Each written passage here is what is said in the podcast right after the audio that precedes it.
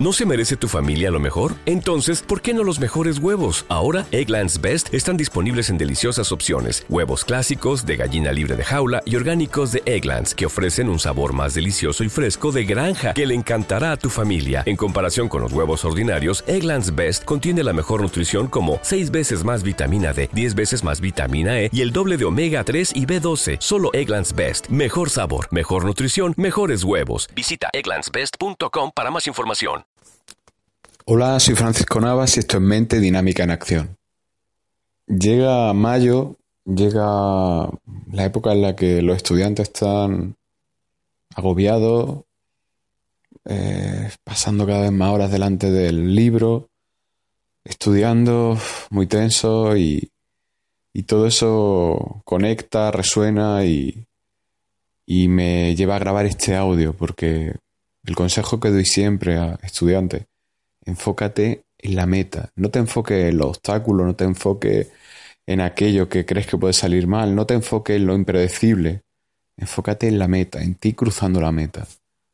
La cuestión es que, ya sea para exámenes, ya sea para hacer algo que quieras hacer, ya sea para lo que te plantees, es muy importante que te enfoques, visualices, que sientas que estás en la meta, que aumentes tu vibración conectándote con ese estado positivo de haberlo conseguido.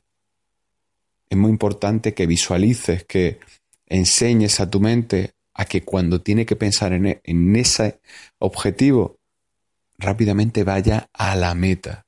Para ti sería muy fácil si ya lo hubieras conseguido. Rápidamente te mencionan, ¿te acuerdas cuando estudiaste tanto para un examen? ¿Te acuerdas cuando te pusiste tan nervioso ante esa entrevista de trabajo? ¿Te acuerdas cuando lo que sea? Y rápidamente vas al recuerdo de haberlo conseguido. No te viene a la mente todo lo mal que lo has pasado, sufriendo, intentando, preparándote, no.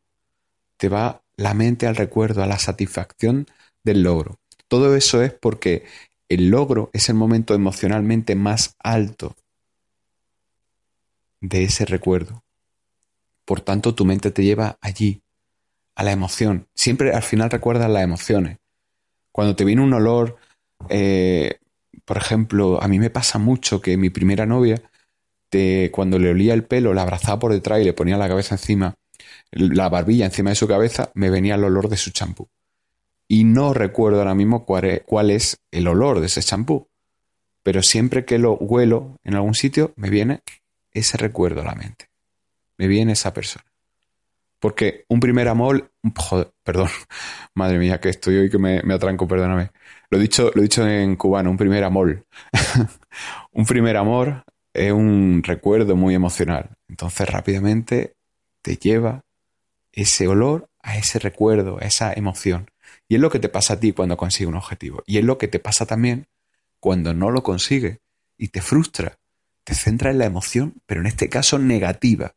Entonces, tu mente, date cuenta del mecanismo de tu mente. Tu mente funciona guiándose hacia la emoción. Entonces, es muy importante que coseche emociones positivas en el proceso, porque eso te va a ayudar a conectar con lo positivo que es la meta. Puede hacerlo de muchas formas. Puede hacerlo de un modo consciente, de un modo guiado, como te estoy diciendo. Puede hacerlo visualizando, tomando ejercicios de visualización para enfocarte en la meta, en el logro, en el resultado. Puede hacerlo de un modo subconsciente, a través de hipnosis, a través de las hipnosis que hay en descarga directa. Tiene una para exámenes, tiene una para confianza en tu éxito, tiene una para no comer alimentos que te hacen sentir esclavo, para evitar el sabotaje. Hay hipnosis para todo prácticamente. Es otro método. Puedes hacerlo desde un enfoque emocional. Puedes trabajar con técnicas de liberación emocional para paliar las emociones negativas. Eso va incluido también en muchos audios de hipnosis puedes hacer tantas cosas como te imagines. Lo que tienes que tener claro es que si no lo haces, lo único que estás haciendo es no usar todas las herramientas que tienes a tu disposición para conseguir un objetivo, porque tu mente, si no la trabajas, no la educas, no la entrenas para trabajar en positivo para ti, no va a trabajar en positivo y en el peor de los casos va a trabajar en negativo.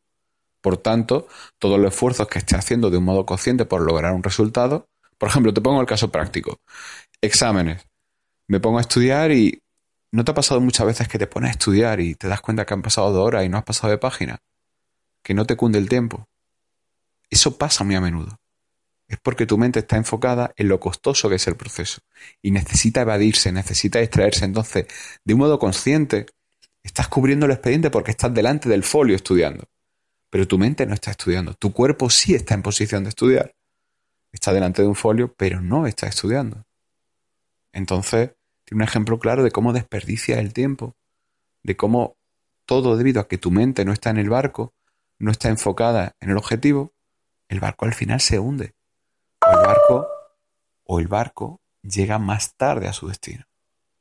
En definitiva, lo que quiero decirte es que debes de trabajar ese aspecto simplemente si para ti es un motivo lo suficientemente potente el conseguir tu objetivo con todos los medios que tiene a tu disposición.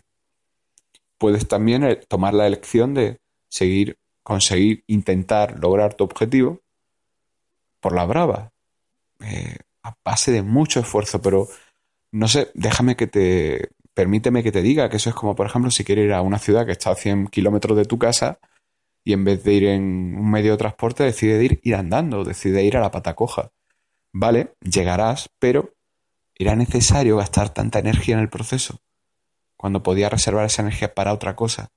Porque vas a llegar más rápidamente en tren, en coche, en bicicleta, corriendo. Pero a la pata coja, es necesario que vaya a la pata coja. Y eso es lo que pasa muchas veces cuando quieres conseguir una meta. Que va corriendo hacia ella pero la pata coja. ¿Y qué pasa cuando alguien corre a la pata coja? Que pierde el equilibrio rápidamente y se cae. Y eso lo has visto muchas veces, lo has visto en gente que intenta adelgazar o que intenta dejar de fumar o que dice no voy a volver a retomar una relación que me hace daño o dice no voy a volver a hacer esto o dice la próxima vez que tengamos este problema te prometo que voy a intentar no reaccionar así o que voy a hablar aunque ¿Te está gustando este episodio? Hazte fan desde el botón apoyar del podcast de Nivos. Elige tu aportación y podrás escuchar este y el resto de sus episodios extra. Además, ayudarás a su productor a seguir creando contenido con la misma pasión y dedicación.